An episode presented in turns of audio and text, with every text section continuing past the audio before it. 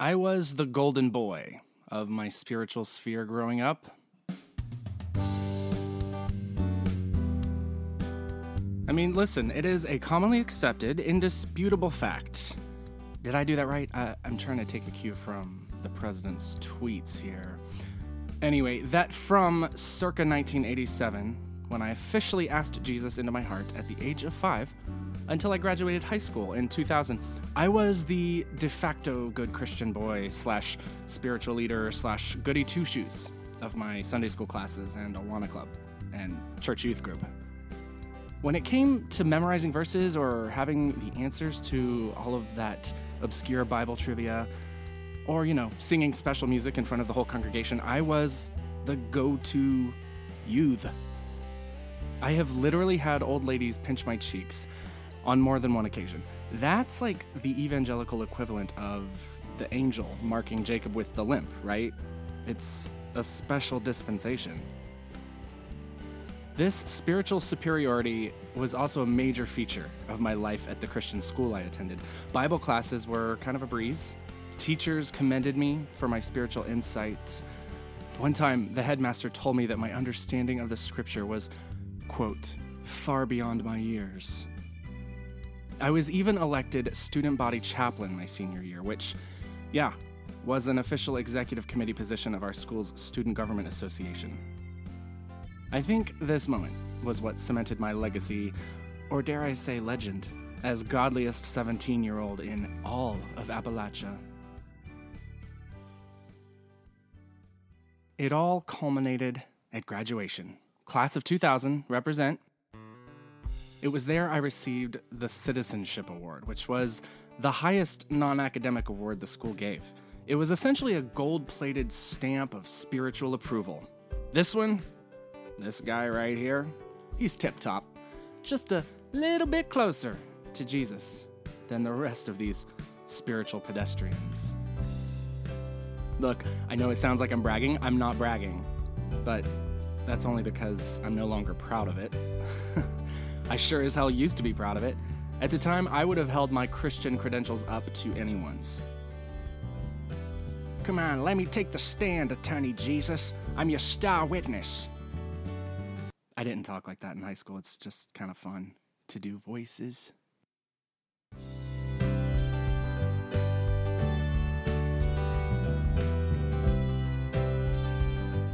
I took a lot of shit for this too. I was the target of plenty of bullying over the years, but even this, I took as evidence that I was on the right path. We had been promised that the righteous would be persecuted, hadn't we?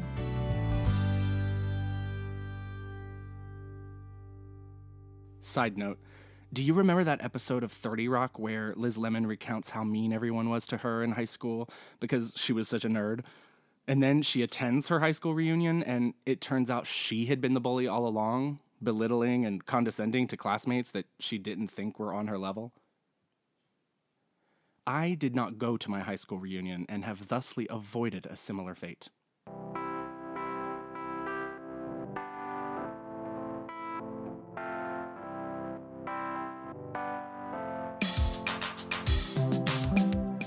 Talking this way reminds me of the several times Paul, the early church apostle, got just a little bit smug in his letters to Christians who were figuring out their new religion. Like in 2 Corinthians 11, where he engages in this hypothetical spiritual pissing contest. Check this out. And sorry, it can't be explained why Paul has a Valley Girl accent in this clip. It's just the actor's choice, I guess. Let no one take me for a fool, but if you do, then tolerate me just as you would a fool, so that I may do a little boasting. In this self confident boasting, I'm not talking as the Lord would, but as a fool. Since many are boasting in the way as the world does, I too will boast. You will gladly put up with fools, since you're so wise. Whatever anyone else dares to boast about, again, I'm speaking as a fool, I also dare to boast about. Are they Hebrews? So am I. Are they Israelites? So am I. Are they Abraham's descendants? So am I. Are they servants of Christ? I am out of my mind to talk like this. I am more. Or how about Philippians 3, where Paul contrasts what he calls confidence in the flesh with true spirituality. We hired a different actor for this piece. Watch out for those dogs, those evil doers, those mutilators of the flesh. For it is we who are the circumcision, we who serve God by his Spirit, who boast in Christ Jesus, and who put no confidence in the flesh, though I myself have reasons for such confidence. If someone else thinks they have reasons to put confidence in the flesh, I have more circumcised on the eighth day, of the people of Israel, of the tribe of Benjamin, a Hebrew of Hebrews, in regard to the law, a Pharisee, as for zeal, persecuting the church, as for righteousness based on the law, faultless.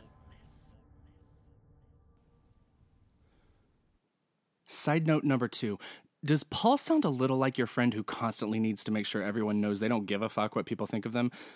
The one whose perpetual pomp and bravado distills down into this deep insecurity once all the people are gone and the unfeeling walls of solitude close in at night, while at the same time an unspeakably deep and expansive void of squandered opportunity unfolds to their waking horror as this existential dread seeps into their consciousness, bringing with it a murky tide of regret and fears of inadequacy with the blunt force of a cosmic apathy.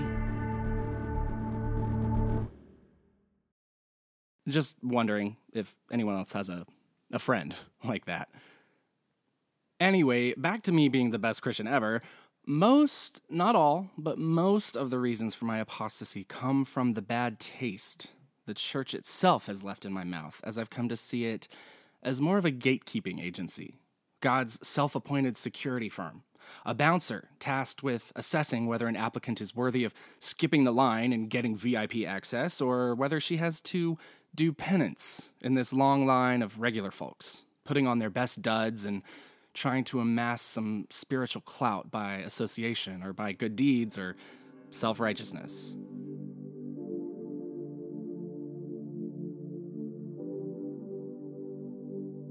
The point is, I never had to worry about waiting in line growing up. As the golden boy, I already had VIP access. Yeah, that was a lot to live up to, but I could manage, right? I mean, so much of it came naturally, and the parts that didn't come naturally, I learned to compartmentalize. Two lives, two selves.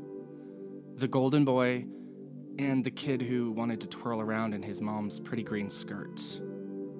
The Bible whiz and the adolescent who had a crush on his male PE teacher. The student body chaplain and the teenager who found possibly the only other Christian closet case at his tiny school to fool around with in the dark. The thing was, if I was so good at compartmentalizing at this, the earliest stages of my planned lifelong career in Christendom, if I could earn the pinched cheeks and get elected chaplain and win the citizenship award, if I could fool the gatekeepers, who else around me was doing the exact same thing? I mean, if, if I could, at such a young and naive age, curate such a deeply divided double life, then what depths of hypocrisy were shrouded by the people who had committed 20 or 40 or 60 years to this shared faith? And furthermore, what good was a faith that can be turned on and off at whim anyway? A faith that gives you access and clout and privilege inside church walls, but also forces you to hide, ignore, deny, or change the most essential foundational parts of what make you you. You know, I still grapple with this desire to be seen as the golden child. It's one of the many ways I'm fucked up. For a long time, it deeply skewed my moral compass. I've always wanted to do what's right, but Early on, doing what was right meant doing what I had to do to get that citizenship award. It meant lying about who I was and condemning others for the very things that I did in the dark. It meant, even after coming out, publicly committing to a single and celibate life so that I could continue to serve in the church. If I'm being entirely honest, the temptation to be the golden boy persists as an undercurrent even as I make a podcast called Heathen. Somewhere in the back of my consciousness, questions pop up like how can I be the kind of heathen people will look up to? What kind of accolades can I get for occupying this space of godless spirituality? It can sometimes feel maddening to balance the desire for something real, connection, and spiritual grounding with the desire to get credit for it. All I know to do is acknowledge it, to let you know that, hey, the struggle is real. And to make my promise to continue this quest of spiritual deconstruction and redefinition while contending with this inevitable inclination to have someone pinch my cheeks. I mean, listen, unless that someone happens to be my boyfriend and we're talking about a different cheek, I'm totally cool with not having to do that in the dark anymore.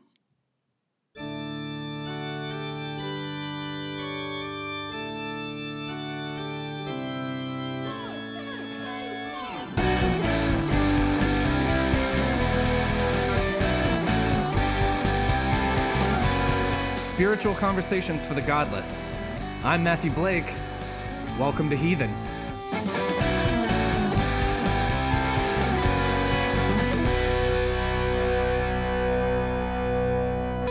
Hello, heathens. Uh, this is Matthew Blake. Welcome to another episode of Heathen Podcast and another awesome conversation uh, with another awesome person.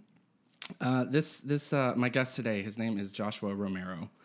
Um, I didn't think I was going to get to have him on the show for a while because he lives in Oregon now, but he's here visiting San Diego. So I snagged him and said, "We're doing this now. We're going to record this podcast while you're here."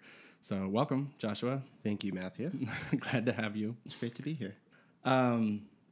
we are uh, so if you listened to the first episode of this podcast the pilot episode and you met leanne uh, we talked about a joshua who introduced us and we actually told the story um, of uh, how when you introduced leanne and me leanne and i were like oh my gosh like we're gonna be way better friends than either of us ever were with joshua. So that's this joshua right here. As I, as I recall that story, um, Leanne actually verbatim said, "If I had met Matthew before you, we would be way better best friends." um, she since sort of, I don't want to say she retracted that statement, but she did backpedal a little bit to Yeah. sort of affirm me that yes, we are still good friends. good I don't know that I got the closure I wanted in terms of sort of solidifying she and I are still better best friends. Um, but she What- did. She it did was that- kind of like a, a half-hearted effort to get us back on track. oh i don't know if it was half-hearted i think I mean, she meant it, I think she but was sincere. But I still to this day I'm I'm not 100 percent sure I'm a better You best have a friend to her than you. a you. little bit of insecurity A in that little bit, friendship. I mean, that's fair. I mean, that's a pretty bold statement to it say is that about a it's close a big, friend. It's a big so. deal. Yeah. Does But that? I, I love her. I love you. So we're all good. It's all good. Different levels of love. I'm glad that you've, uh, you know, come around. I'm glad we're all still ob- friends. obviously, obviously, it's something I don't think about every night before I go to sleep. So Obviously. Um. Anyway, so I've known you for how long? Uh, I think we did the math in nine years. yeah. When you moved back to San Diego in 2000? 2008. Eight. So 10 years. We're going on 10 Oh my years. gosh, decade friends. Yeah. Um, okay, so this is a heathen podcast. I don't know if you personally identify as a heathen. I doubt it. I would say that I identify as a heathen supporter. Hmm. Yeah. A heathen ally. A heathen ally. I love that. I love that. Um, but let's uh, let's just dive right in with maybe a little bit about uh, your upbringing. Like, what was your spiritual, religious upbringing like? Uh, you're from Ruidoso, New I'm Mexico. from Ruidoso, New Mexico. Um, if my parents hear this, my mom would say that I'm from Texas. I was born in Texas, but I try not to claim that um, ancestry. Is that Yeah. the right word? Um, that heritage, I should say. um, so, you know, I was actually very fortunate, having grown up in sort of evangelical Christendom, uh, to have hopped around different denominations. Uh, so when we lived in Texas till I was about five years old, and there we were Southern Baptists, and then we moved to yeah, we moved to a different town in Texas, and we were Assemblies of God. Did- all of I a sudden, charismatic, and whoever prays at the altar the longest gets Yeah, bonus points for Jesus. Jump too, but from Baptist huge to jump. Um, and then it was all end time stuff everywhere in the AG. so I remember um, growing up, now I think of it, it's like, wow, this is like emotionally, psychologically traumatic for little kids. But growing up, anytime I heard the uh, volunteer fire station siren going off, I thought it was the rapture happening. like completely honest. And so as soon as I'd hear um, the fire siren going off, I would be on my knees at my bed praying. So I mean, seven trumpets. You've got up to seven trumpets. So that first blaring of the alarm was trumpet number one. So That's I, I had some time. I had right some time God. to pray. How old? That would that would have been we were eight when we moved to New Mexico, Oh so my between five and eight years old. Um, and now I look back on that, it's like that's not healthy. It's a little heartbreaking. It's very hard. I mean, it's hilarious and a little heartbreaking. I was always worried about my turtle as well in those times. Oh, Um, no. Yeah, we had dogs, and I, yeah, that was my like, biggest question always. Every Sunday What school happens teacher. if I go and they stay? All dogs go to heaven was very reassuring to me. Yeah, that was a little um, it's a little too much for me in terms of uh, theology. Mm. I wasn't quite convinced that all dogs do go to heaven. You hadn't you know, go- become Yeah. that inclusive yet. in Yeah, your- souls souls are reserved for humans, Oh, yeah. and so dogs kind of You know just what? don't have a shot. my mom's answer to me actually was phenomenal. I think when I asked this, and um, uh, I, I just remember I don't I don't remember what like what was the catalyst for the question, but I remember coming home and like in tears, just like weeping. You crying? I know, shocking, right? Um, I uh, we had a dog named Ginger. That was my first word, actually. Ginger, not mom, No not way. dad. I said I said Ginger, a two syllable first word. Well done, sir. Yeah, thank you very much. I was advanced. Um, I think I was three years old. Um, no. Uh, uh, but but I, I was like, Mom, what is going to happen to Ginger when she dies? Like, I need to know. And my mom, uh, we got into a conversation about heaven, and uh, my mom said, "You you know that heaven is like this the ultimate state of happiness, right? Like you're you're going to be complete and whole and happy when you get to heaven and you're with God." Um, and I was like, "Well, yeah, yeah, that's what that's what they they teach me." Um, and she said, "Do you need Ginger in your life to be happy?" And I just was like, "Yes, of course I do. I need mm. her to be happy." And my mom was like, "Well, then Ginger's going to be there." Oh wow, I know. I feel like that's pretty progressive. I thought that was a really awesome answer. Like I, I reflected on that as an adult, and I was like, "That was that was cool. That was not at all like a lot of my upbringing." So it was really cool to have some a moment like you that. had a win. Yeah, got a win. Check. Um, Sorry, I interrupted No, you. no, you're totally fine. Assemblies of God. Yeah, Assemblies of God. So had that experience for a few years while we were in Texas, and then we moved to New Mexico, and that's where we were uh, really settled in the Church of the Nazarene. Mm-hmm. And so we were there in that church from you know about fourth grade until I went to college. And actually, as we said, I went to Point Loma Nazarene University out here in San Diego, and so which I learned is now the sea lions, but it's so but it's not No, the animal, the no. sea lion. So here's the thing about that. The sea lion is, and I, I forget the fluffy language they wrote for it. Um, as a communications, I was a communications major. It was just like instantaneous eye roll when I learned the myth they created for the sea lion. So like you're a wrote a Christian school and you're you're you're a Christian university. You're making up an animal and then writing some mythological. Like there's a lot to that. Where it's like I don't understand how this fits with what you believe about the world.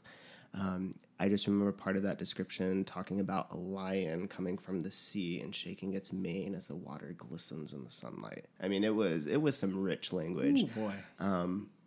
Yeah. So, but the funny thing is, I was actually on student government at Point Loma when we switched. And so I had to sort of toe the line and rally support around this mythical creature that we made up as a mascot. Um, my understanding was we had an alumni who owned like a graphic design company, and she completely came up with the whole concept and idea. So the university just ran with it. To the university's credit, though, we became sea lions because we felt like Crusaders was no longer appropriate. And that was exactly what Leanne said, and and I I agree. Good. And That's- as a good Christian boy at the time, I was a little upset that we were disowning our Christian heritage. Um, there was a part of me, it it was kind of interesting, um, that part of my faith journey. There was a real sense of owning our Christian faith and the history that comes with that. So while I really understood the decision to change the mascot and the inappropriateness of a mascot like that, there was something about it for me that also hearkened to the truth of our history as Christianity. Um, because there's something I think that happens when you forget your history or you lose sight of the bad things you've done as part of your history, Yeah. um, that can actually help perpetuate some of that that treatment of your fellow humanity, your fellow humans, and so. Um, it was a weird thing for me being on student government because I hated the new mascot. There's a part of me that was like, well, being crusaders actually calls out a pretty dark part of our history that we need to remember. Yeah. Um, so it was, yeah, it was it's, a weird it's time. a little microcosm of, of what's happening on a, on a national level right now with you know Confederate statues being torn down and just this discussion that we are having about who are we, who is America? Like, Right. This is part of our history, part of our story. We've done these things. Yeah, and those are hard conversations to have because, you know, like a lot of things in life, there's a line and there's a fine line between acknowledging a dark part of our history.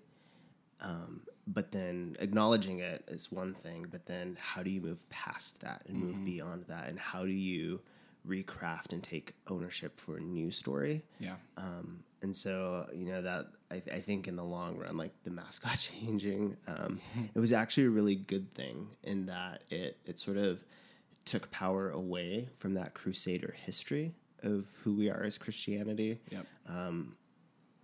Yeah, it's it's a good thing that we move away from that history. But like I said, where I was in my faith journey at that time, I was a little I was a little upset, and not just because a sea lion is a dumbass Yeah. mascot to have. So you were a line tower, but you were also like conflicted about your own heritage and your own, Oh, you, absolutely. you, your own convictions at that time. Yep, absolutely. And I think that sort of paralleling that um, was my own faith journey in figuring out who I was as a child of God. Um, so I'm a gay male, um, happily hey. married. Hey, hey, hey. Congratulations on finally coming out. Thank you. Um, this is this is this is actually my official coming out on this podcast. Even though, even though, as you just said, you're married, right. to a man. for was it four years? Will it be four years this year? Um, gosh, time flies. Um, so while I was at Point Loma, I love Point Loma, and I I always tell people that. You do. Do they have bad theology? I would say yes. Hmm. And you know me, I don't typically call things bad. No. My my people pleaser, collaborator, bring people together nature would be oh well, they make decisions that are according to their denominational policy. So you can't fault them for that. Um, and I guess in some ways you can't, but at the end of the day, I really look at it and I say it's bad theology. Um, it's bad theology in terms of what it prioritizes and how it views humanity. Um, you know, having grown up in the Nazarene church, I didn't really fully understand how socially conservative they were um, as a denomination, and then what that means for an academic environment where you go to college to be challenged uh, mentally, academically. Um, and I got, I did get that from Point Loma, and that's why I will always say that I love Point Loma. Did I have a bad experience as a closeted gay male? Absolutely. Um, but did Point Loma give me a spiritual foundation and roots to build and grow on? Absolutely. And so that's the part, you know, it's almost kind of ironic that because I chose to go to a Christian university, I also learned to love myself. And I learned to challenge and push my faith and my beliefs in a way that I probably would have never gotten had I just gone to a public institution hmm. somewhere. Do you think in that setting you would have been more, you, you would have continued to toe the line more because you would have felt like, I, I mean, I imagine at Point Loma you felt like part of the community, like at a, at a, at a you know, quote unquote secular university as a Christian, like, would you have walked in and been like, I'm, I'm, I'm in, not of this world, right? Like, I'm Oh, not, for sure. Yeah, I'm not part of these people, so I have to maintain, Yeah. can't lose my faith. I would have been a crusader if I was at a public university somewhere, right? Um, and so being in that community at Point Loma, and honestly, like I think every person of faith, everyone who come, whatever their faith um, background is, if they're Buddhist or if they're Christian, if they're Muslim, learn about your history. And I will I will say that that was the biggest value I had going to a Christian university is I had to take New Testament and Old Testament history classes. I had to take um, what do we, the, the I just laugh thinking of the name, um, Life of Holiness, so we could learn how to be holy. how many how many college credit like how many credits? Did I you think that was three credits. three credits. It's a big one. Life a, it, it was a required course. Uh, is a GE. Do you remember general ed? your final grade?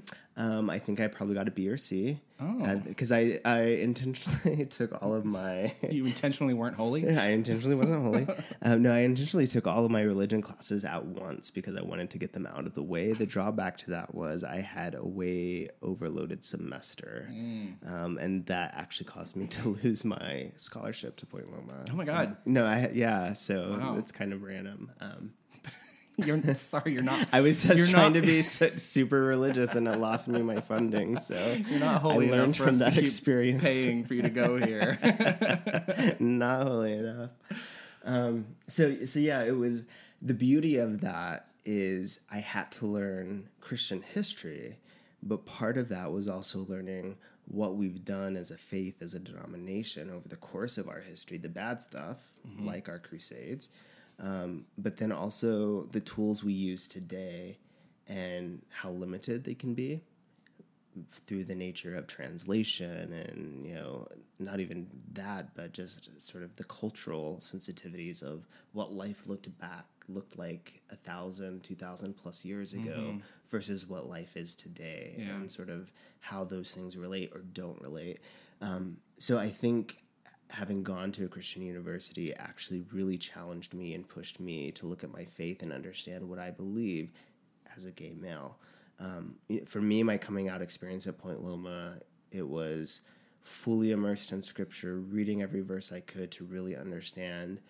number one what the Bible said about being gay, um, but then what the Bible said about being a Christian. So my personal coming out experience was um, really wrestling and trying to get validation that being gay was wrong.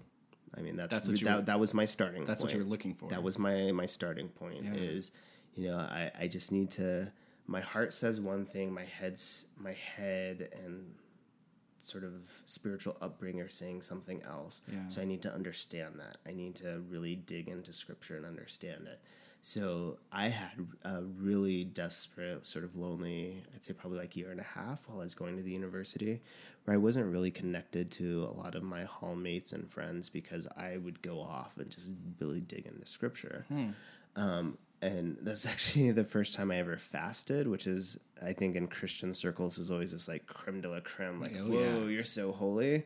You're not eating French fries, which is a big deal for me, especially carne asada fries. Um, so you know, I was like at that point in my faith journey, like, and my husband Ted will tell you, if I'm intentionally choosing not to eat, that's a big deal. And so, um, the first time ever fasting, and it was in one of my moments of prayer, sort of through that season, that I just heard a peaceful voice during prayer time, meditation, whatever you want to call it, that said, I love you. And hmm. e- even now, obviously, it, it still hits me hmm. because I hear that voice and it's undeniable to me hmm. as a Christian, as a person of faith. But it didn't make sense right. because I'm gay. like everything that I know and understand says those two don't work. Yeah. They don't go hand in hand. So I walked away from that moment and that that you know what do we call it in, in Christendom? Sort of that that clear and present voice of well, God's saying He loves me, and for me at the time, God was a He.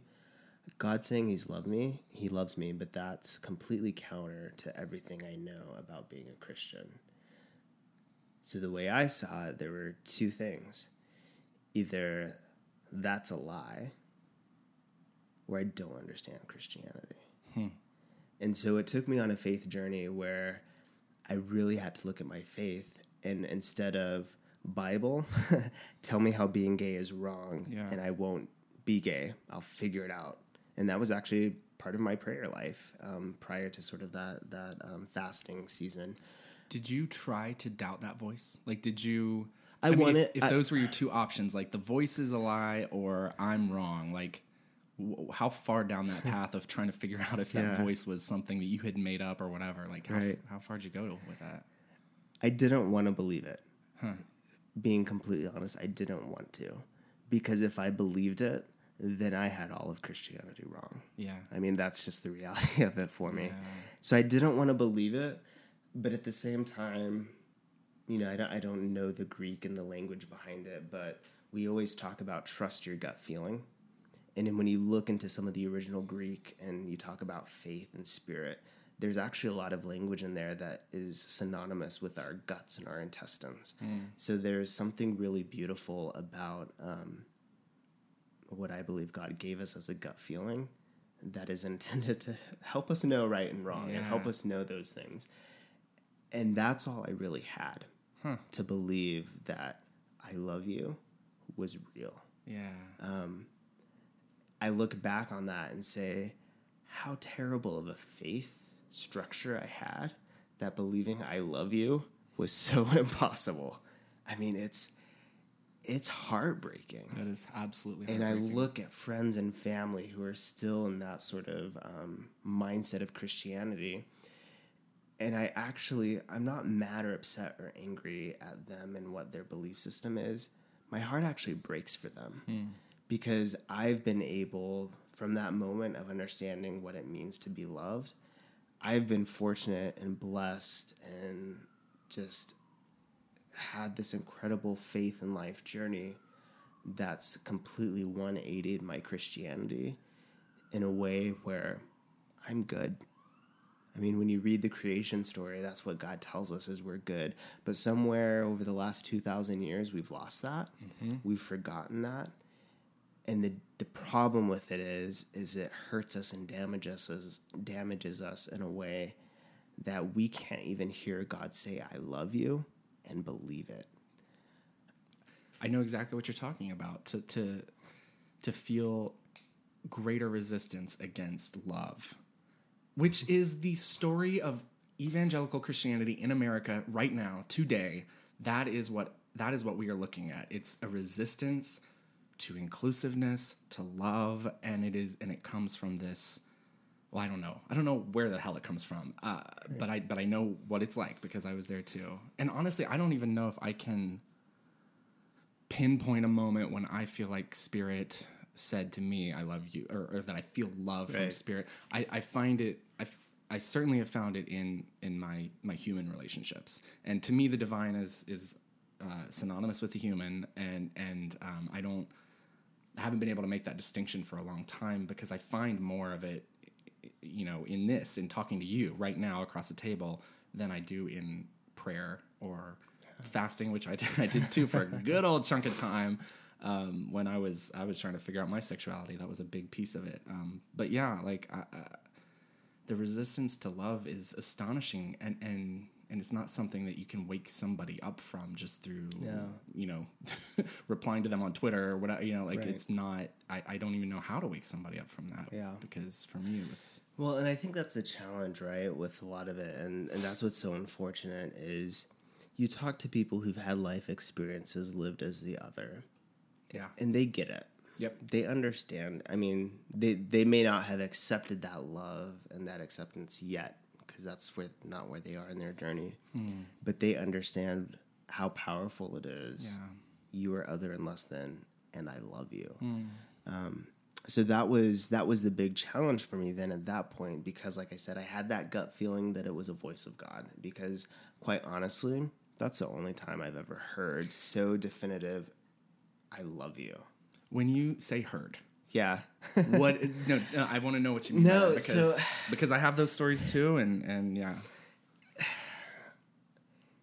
you just like you feel it in the gut thing. You're talking about the gut still, feeling. The, the- it's the gut feeling, but it's like it's between your guts and your heart somewhere, like right there in your chest. yeah, um, and I don't know how else to describe it other than that. Um, but it, but it is this undeniable. You just know. You just know as much as you don't want to believe, and as much as you don't want to think, and you don't want the rational part of you to go along with it. Um, so that's what it, that really is. What it was for me is you know I was shook. right? I am shooketh. I am shooketh. Uh, that, I, I have, yeah. yes, so I have the same. I have two uh, two experiences where I felt like voice, and and one of them was what you're uh, talking about right now, the feeling in your gut and just the the assurance and the affirmation of. And it wasn't so much for me. It wasn't. It wasn't. You are loved. It's I'm holding you. Like that was what I remember being told in college, uh, on my top bunk in my dorm room, uh, reading Jeremiah. Um, uh, something about a lamb, and I'd have to go dig up the verse to know exactly what it was. But he, he, he pulls he, something about he pulls. Sorry, I'm just trying to figure out why you'd be reading verses about a lamb. because he talked about holding the lamb close to his chest, and yeah, God was male for me too at that point, sounds really hot. right? Bare chested. what kind of what kind of gay is a lamb? Uh, We've got otters and bears. What is a lamb? Anyway, um, let's let's not go down that road.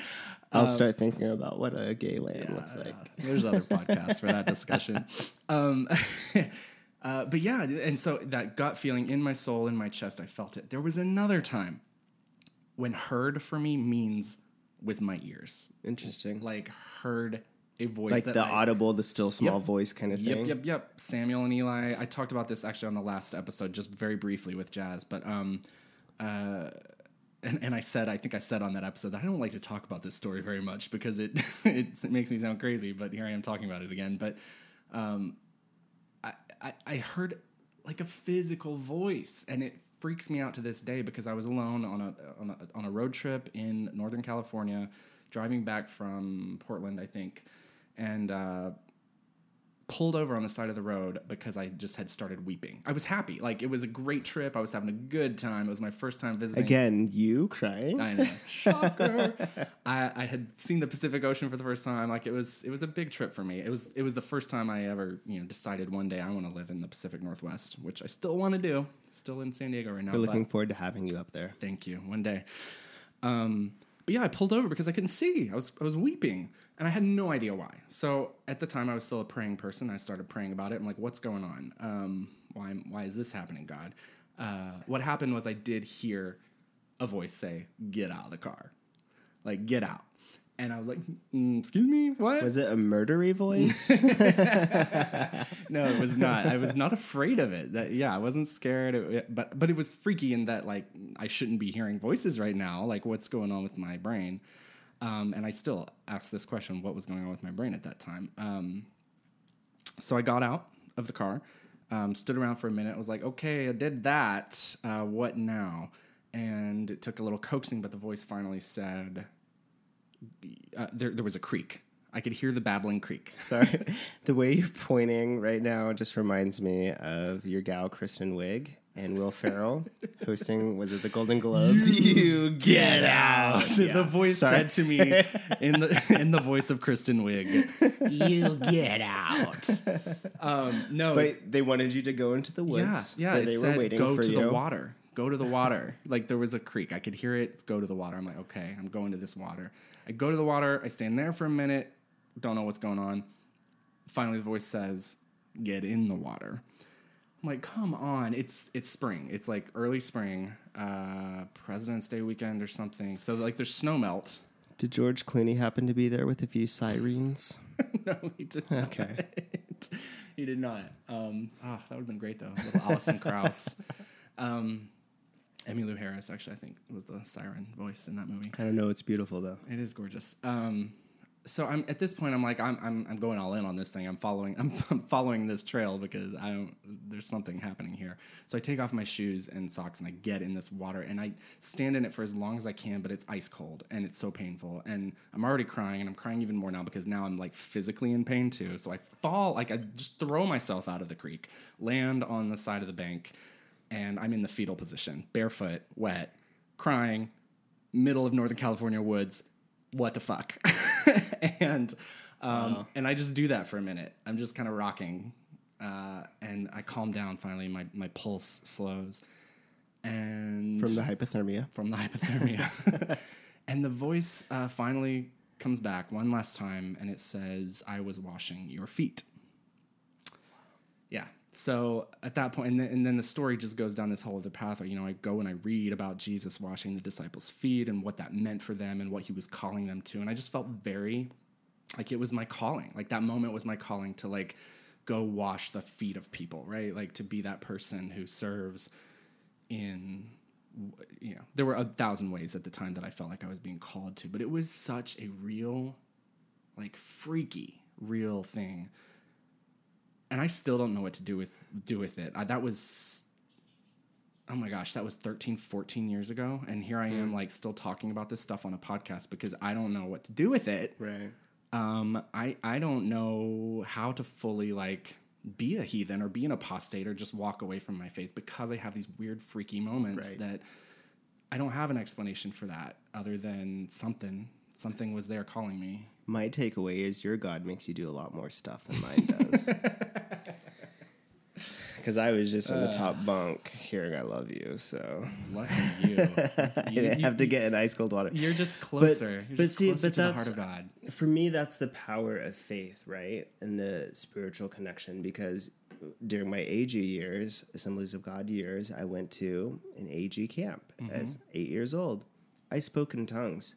And for me, it's very much that same experience where the rational person in me in the I, I went to grad school in a communications program, so sort of in the sociology realm of things. The sociologist in me looks at that and says, Well, duh. Like you were at a camp with people that had a culture and expectation. There was merit around the speaking in tongues thing. So, of course, you would make yourself do that to fit in and be one of the top kids at camp or whatever the psychological com- component is. So I own that from a very rational standpoint. But there's that part of me that still looks at that experience and says, but what if? But what if? And what if? Then what do I do with it? And I, I, I don't know what to do with it. I think kind of along your line. I mean, I was eight years old, so that's a little more than 10 years for me Yeah. Um, but it's it's kind of you have those experiences and those moments that are just bigger than you and and what do you do with it um, so when i think of my faith journey and sort of hearing that voice that god voice i love you you know like i said so then my either you're lying and everything i know about christianity is wrong or everything i know about christianity is wrong yeah. and so for me, the reality of it was a, a faith journey that said, okay, as a Christian, my source text is the Bible. So that's what I got to work with. Yeah. You've got the spiritual components, you have the feelings, you have the gut stuff, but you've got a source text. Yeah. And so that's what you work from. Did you pull up any apocrypha or anything like that? Try to broaden yourself a That little. bit? wasn't that. Stick to the stick to the sixty six. No, we're sticking to the Jesus stuff, the red letters. Got red letters. Red letters, yeah. Well, because I mean, and that's quite honestly, that's part of that Christian college experience, right? If we are Christians, by definition, a Christian is a follower of Christ. Mm. In some ways, that doesn't say everything before the Gospels is moot, Yeah. but in a lot of ways, it kind of does. Hmm. Yeah. because that, that that's Jewish tradition. Yep. If we're going to be honest about it, that's Jewish faith tradition. Which Jesus was part of. Absolutely. And we forget that and we don't want to acknowledge that as And Christians. yeah, but we can't. We can't discount that. That was his entire culture. It was his entire world. Yeah, and that informed who he was as sort of this fierce, loving radical within that culture. And quite honestly, the short of it was when I looked at what Christ said, even in communication with God, what it really boiled down to was love yourself with all your heart, mind, and soul, and your neighbor as yourself. The hmm. truth of it for me is I was really good at loving other people, or I thought I was. I was good at loving God because my Christianity had very set rules and guidelines and goals you could hit to love God and show your love for God. I wasn't good at loving myself. I mean that, that, that that's the truth of it. Mm-hmm. And a big part of my inability to love myself was this part of me and who quite honestly God created me to be that just didn't make sense. Yeah. Um, So for me, and you know, I tell people like being gay was a catalyst for me to look at my faith and really analyze it and understanding it. Fill in the blank. A raped woman who has to carry a child that she never wanted. Mm-hmm. A black man who gets targeted just because of the color of their skin. I mean, the list goes on and on of the other, the less than of the least of these. Yeah. And anyone who's had that experience can look at the message of Christ and say, I actually belong and I matter. Yeah. And that's the true beauty of it. And what that does when people can love themselves outside of our social systems, outside of our theological constructs, is the most powerful thing. And you look at the life of Christ, and that's absolutely what he would have wanted. Um, so for me, you know, I, I, I call being gay my big blessing because it, it Big gay blessing. my big gay blessing. Um, because quite honestly, it took my faith in a very radical direction that it would have never have gone if I didn't believe the voice that said I love you.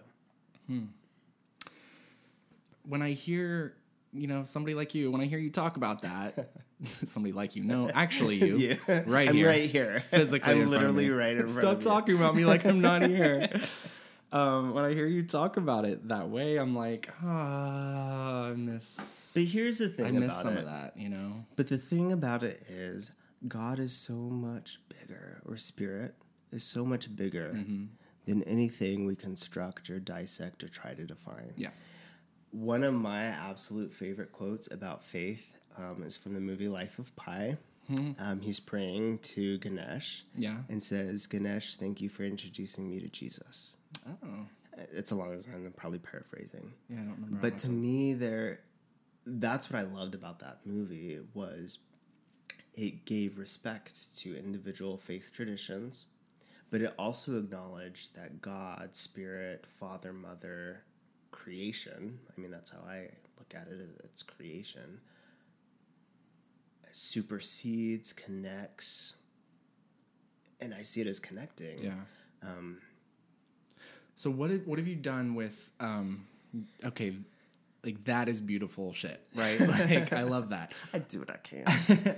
um but we are also we are spirit and then we are flesh and bone. And the flesh and bone we are walking around here and there are organizations and there are you know traditions and what you just said religious constructs that we enter into and out of. And and, and that's the stuff that's a lot of what I react to obviously. That's uh, um that is the reason why I'm not a Christian and and and refuse to be. So what is like how did that what where did your journey take you with that stuff? Like um, because I, I mean I know parts of this obviously I'm asking you like for the benefit Yeah. of everybody who's listening but So here's here's the reality of it is. As simple as it is to boil down a Christian faith to love God with all your heart, mind, and soul, and your neighbor as yourself. Okay, great. So now let's talk about love. and what does love look like? And the the more I talk about it is not not necessarily what does love look like, what does love do? Because love is an action. Mm-hmm. And you know, in my in a part of my coming out history for my parents, love looked like and I will always love and appreciate my dad for this when I came out. The first thing he said is, Joshua, you know we'll always love you. And kudos to him for a million infinities for saying that. Of course, that was quickly followed by, but we're not okay with this. um, but he said, I love you as his first words and his first affirmation, which couldn't have been any more perfect. And I, just for the record I love your parents my parents are incredible. they are the best and they're on their own faith journey, right? Yeah. And so they they still have their uh, you know little more conservative leaning theological perspectives. Ted and I come home for the holidays. You know, we just FaceTime with my grandma yesterday, and she was asking about Theodoro, um, which was adorable. Um, but you know, like, so I think of those things like, is what does love do?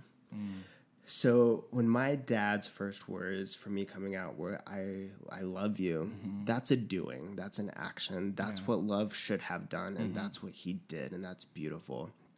Um I think oftentimes just what happens with us in this faith journey we rely so much on our structures and con- constructs to tell us what love is, what love should or shouldn't do. Yeah. And for me, where I'm at right now in my faith journey, is the reality of it is I was raised in the Christian church. How I know and understand and relate to my faith and spirituality is very much tied to Christianity. Now, what I understand of Christianity looks very different than a lot of our mainland, uh, mainline evangelical Christians, but it's still Christianity in my mind. Yeah. The story of Christ. And really the story of Christ, not the story of the Hebrews or Yahweh God. Like that's part of it and that's part of the history, but it's really about the story of Christ and what he did and what he you know pushed for and the this completely 180 way of thinking of people less than and the other. Um, so when I look at my faith now, I have to be connected to my Christianity still because that's a part of who I am. But I also see it in a very radically different way where I like to think I'm more sort of universal, universalist, open minded than I am. I look at Buddhism and Hinduism and Islam and connections and um, the ways it enhances our faith. You know, we talk about it as prayer, that's the same thing as meditation. I mean, maybe there's different dynamics or ways we go about the process, but it's still the quieting and stilling of your mind and your thoughts to really feel connected to our spiritual world. And so I look at things like that and say that's beautiful and that's powerful and that's meaningful. Um, so I want to be more universalist than I think I am, um, because at the end of the day, I still I still need that connection to Christianity. Yeah, I know exactly what you mean with that. I, it, there's so many reasons that I still feel compelled and connected uh, to the faith of my youth, um, even though it's not a faith I can claim. I so one of the the like aha moments for me this year was um, I went to I, I uh, through through my church I attended this uh, group that was like an LGBTQ um, IAP. Uh, if we're gonna get all the letters in Double there. IPA. Uh, a queer uh, coming together of, of people of faith and um, uh, talking basically about like the damage done to us by our churches, right? Um, and one of the questions uh, that came up was, "What is your um, like? What what's your process for reconciling your faith and your sexuality? Like, do you have one?" And I was the first person to raise my hand, um, which is not also not surprising because sometimes if I, if I got something to say, I want to say it. And my thing to say in that moment was, um, I don't need to.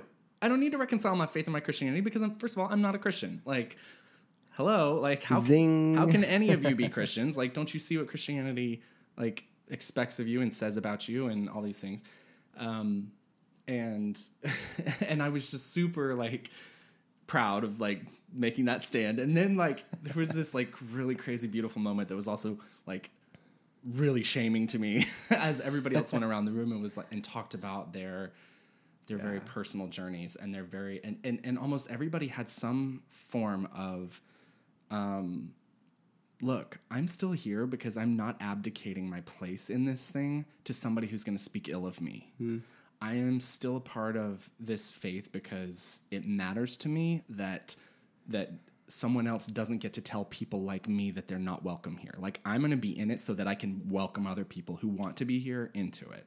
And i was like oh shit. Like that is super i mean i hate the word convicting because it's such a it's a church word.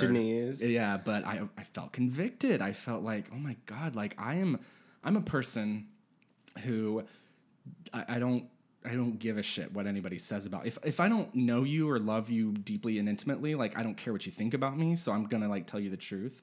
Um, and that is like a huge curse in like 98% of human interactions. Uh, but it also is like a huge, uh, it, there's some value to be like, like being the kind of person who can like stake your ground and say like, this is People like me that let people steamroll us really appreciate people like you. So thank you. as long as we're people who do that, right? Who who I, I don't want to be the steamroller. I want to be the person who's in the thing saying, "Oh hell no!" Like you're not gonna you're not gonna tell these these beautiful children of spirit of God, whatever you want to say, like that they're not welcome here. Like, and I'm gonna be the voice in the in your midst, like not letting you like preventing you from doing that. Um, and that for me that was a huge moment this year that um, it was it's one of the reasons that I still stick around, that I still go to church, that I still am in the, the world of Christendom without calling myself myself a Christian. We know it's interesting. You brought up this word reconciliation. Um, so a while back, when I first moved back to San Diego, I actually um, facilitated. I guess that's the right word. A LGBT Christian. That was before additional letters were added to LGBT. Um, and that was actually back then it was GLBT. So Oh, yeah, it, yeah. it was a while back. I, I keep forgetting we did a little letter swap there. Sure did. Um, but I, I facilitated this coming out support group for people of Christian faith who were wrestling with, with sexuality. And I remember the tagline was faith, sexuality, reconciliation. Yeah. And reconciliation is such an interesting word because, in my mind, especially at that time, there was very much this sense that reconciliation was sort of making peace with who you are and what you believe as a Christian. And I don't think that's a bad thing in and of itself. But in some ways, it does kind of fuel this sense that you have to like rationalize or justify or be able to explain why you, as human, as creation, as child of God, are okay. Um, and I look back on that now, and I think it was completely valuable and completely needed for the people who are part of that group. Um, but I look back on it, and I wish then I understood and could have better articulated to people who came to that group for help and support, coming to terms with who they were as children of God, to understand like you don't have to justify anything. Yeah. You don't have to prove or you don't have to know all the in-depth theology to say you're okay. Yep. Because the truth of it is you are loved just because you are. Yeah. And um, looking back on that, I wish I would have known that and understood that at that time because it would have completely changed the conversation. Hmm. Um, but I think even as it was, it was still helpful for people who were there. Well, we know But- it was because you, you still because have. there, there was one marriage and they have two kids now. there was another marriage partnering that happened that I actually wasn't part of that group, but kind of like an offshoot. So you can take the credit. actually, there was another marriage. It was all the lesbians. All the lesbians were getting married. But Go girls. hey, hey, hey. Um, listen, we are at. I think we've been recording for like 50 minutes, so I don't want to. Um, you know, uh, we need to have a part two, obviously, and probably a three and four over the years. We can just we can do this over and over again. But um, let's uh, let's let's just wrap up maybe with like a quick because because you and I were part of this while you still lived in San Diego. You were part of the same church down here, and um, um, like where, where where are you at right now? Like what where do you see yourself going and moving forward too with with your personal journey of faith? Like what does it all mean to you? I don't know. Well, that's it, folks. right. Thanks for Show's joining, over. Thanks for joining us here on Heathen Podcast. Um, I don't know because you know where we are now in Oregon, beautiful place, love it. R- Oregon has like the nicest people in the world, Central Oregon. sure does. The challenge with it is it, it has its own history, um, its own history of exclusion and honestly, flat out racism. It was the only state in the union that was admitted with Yeah. anti-black laws that said if you were black, you can't live here. Um, Well, so and it's the state that still. I mean, what would the? Uh, I, I'm we recently had an assault on, on Portland public transit that ended in the death of um, two wonderful, amazing humans who stepped up to defend a Muslim woman and and her sister. Um, so it, it's we want to think of Portland and Oregon as this really great progressive place, and I think in a lot of ways it's kind of making up and fast forwarding for a really sordid history. yeah. But the truth is, I'm a Hispanic male living in Central Oregon where 90% of our population is white folks. Yeah. Um, and then you look at the LGBT population and it's a smaller sliver. Um, so it's an interesting place to be. You know, my, my husband and I have done the church hunt. We found two amazing congregations that are LGBT um, QIA plus, um, accepting and affirming. Um, so really great congregations, but they don't look like us. Yeah. I mean, well, they look more like my husband. He's a white, blue-eyed, blonde-haired, Germanish guy, German ancestry. Um, Beautiful, beautiful, man. beautiful. What God wanted for humanity. Obviously. Obviously.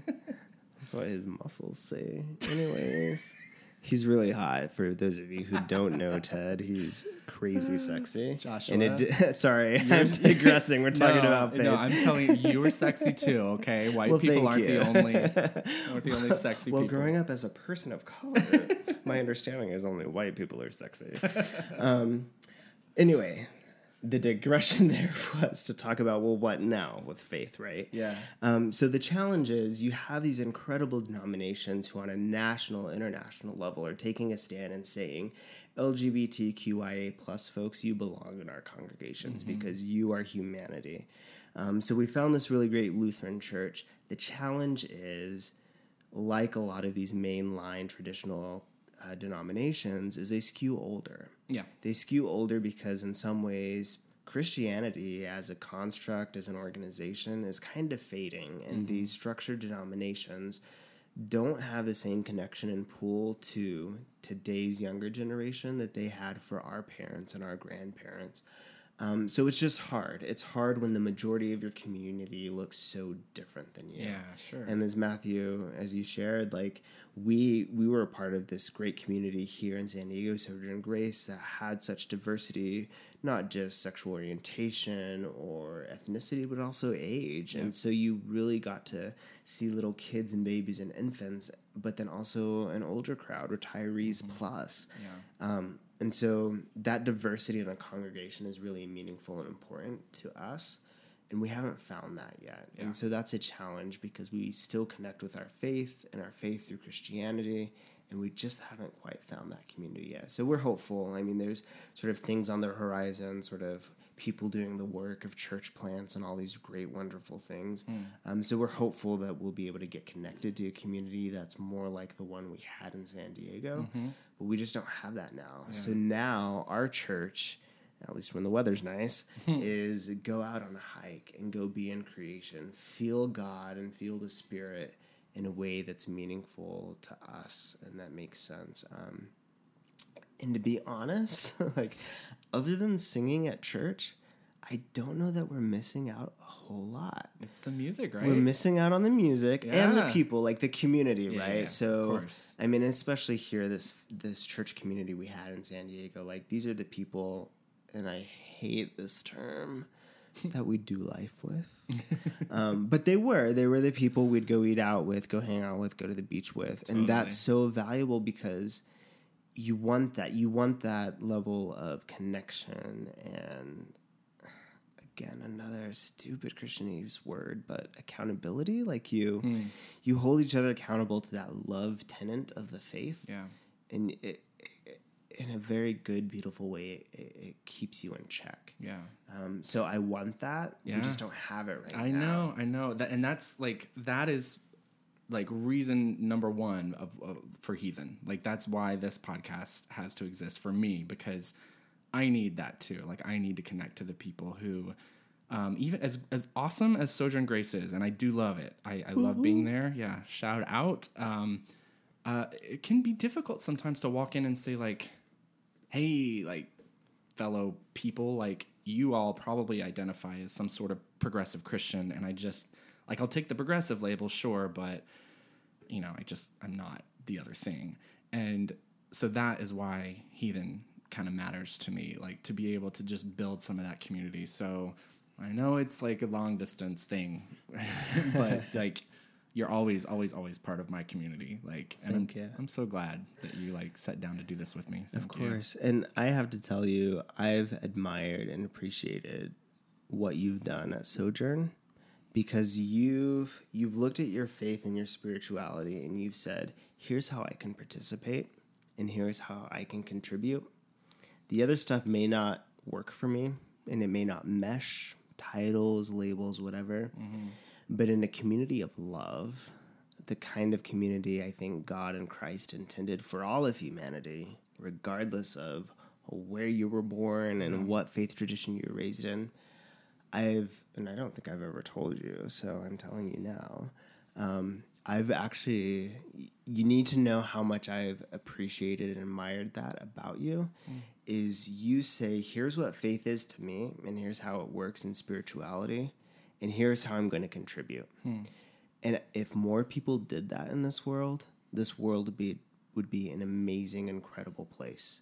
Um, so thank you, as someone who sat in that church Thank you. and was blessed. Quite on blessed is another one of those Hashtag stupid, right? blessed. Oh, I can't believe I just said that. We'll just- edit that out, right? No, no, that's staying in because I hashtag blessed you, brother. When you sang for our wedding, there was a spiritual part of that Hmm. that had such power and conviction and undeniability that is the beauty of that gift that you've been given. Hmm. As an, and i don't know if you would say it in those terms but that's how i look at it. And you keep giving that gift. And don't ever stop giving that hmm. gift because that's what touches people's hearts and souls. Um, and for me having seen you do that in your music and your work and your creative aspirations that's god and i think we forget that i think we miss that sometimes because we don't realize that creator wants us to create hmm. and you matthew blake you do that beautifully and don't ever stop Oh, Joshua, Joshua, thank you. Thank you so much. Well, this has just been a love fest. I'm crying right now. surprise, surprise. A part of me is kind of wanting to get Matthew to cry, but he's holding out. I'm so- trying. I'm trying to keep it together. I feel. I feel a, a, a, pressure and a responsibility as the uh, quote unquote host of Heathen to keep this thing on track. But thank you. And you know what? Um, you know, props to Sojourn Grace too, because there's no other community I, I I know of that I could be a part of because I literally can walk in there and say, hey, like, I don't. There's. I don't. I can't check off these boxes, you guys. I want to be a part of a community. I can't check off the boxes. Will you still have me? And they do. They do. Every, uh, you know, open arms every week. Like, so I, I can only do that in so much as there is a community that lets me do that. So that's also what we need more of in the world, right? Absolutely. So, thank you. You're welcome. I love you. I love you back. Thanks for listening to Heathen. I'll be back next week with a new guest. In the meantime, take a minute to go follow Heathen on Facebook, Twitter, and or Instagram. The handle is at Heathen Podcast. And you can also visit the website at heathenpodcast.com to learn more about this project. Send your comments or questions, and maybe we'll talk about them on an upcoming episode. Lastly, if you like what you hear, I would love and appreciate your five star review on iTunes. It makes a huge difference for a new podcast. I'm Matthew Blake. Here's to the heathens.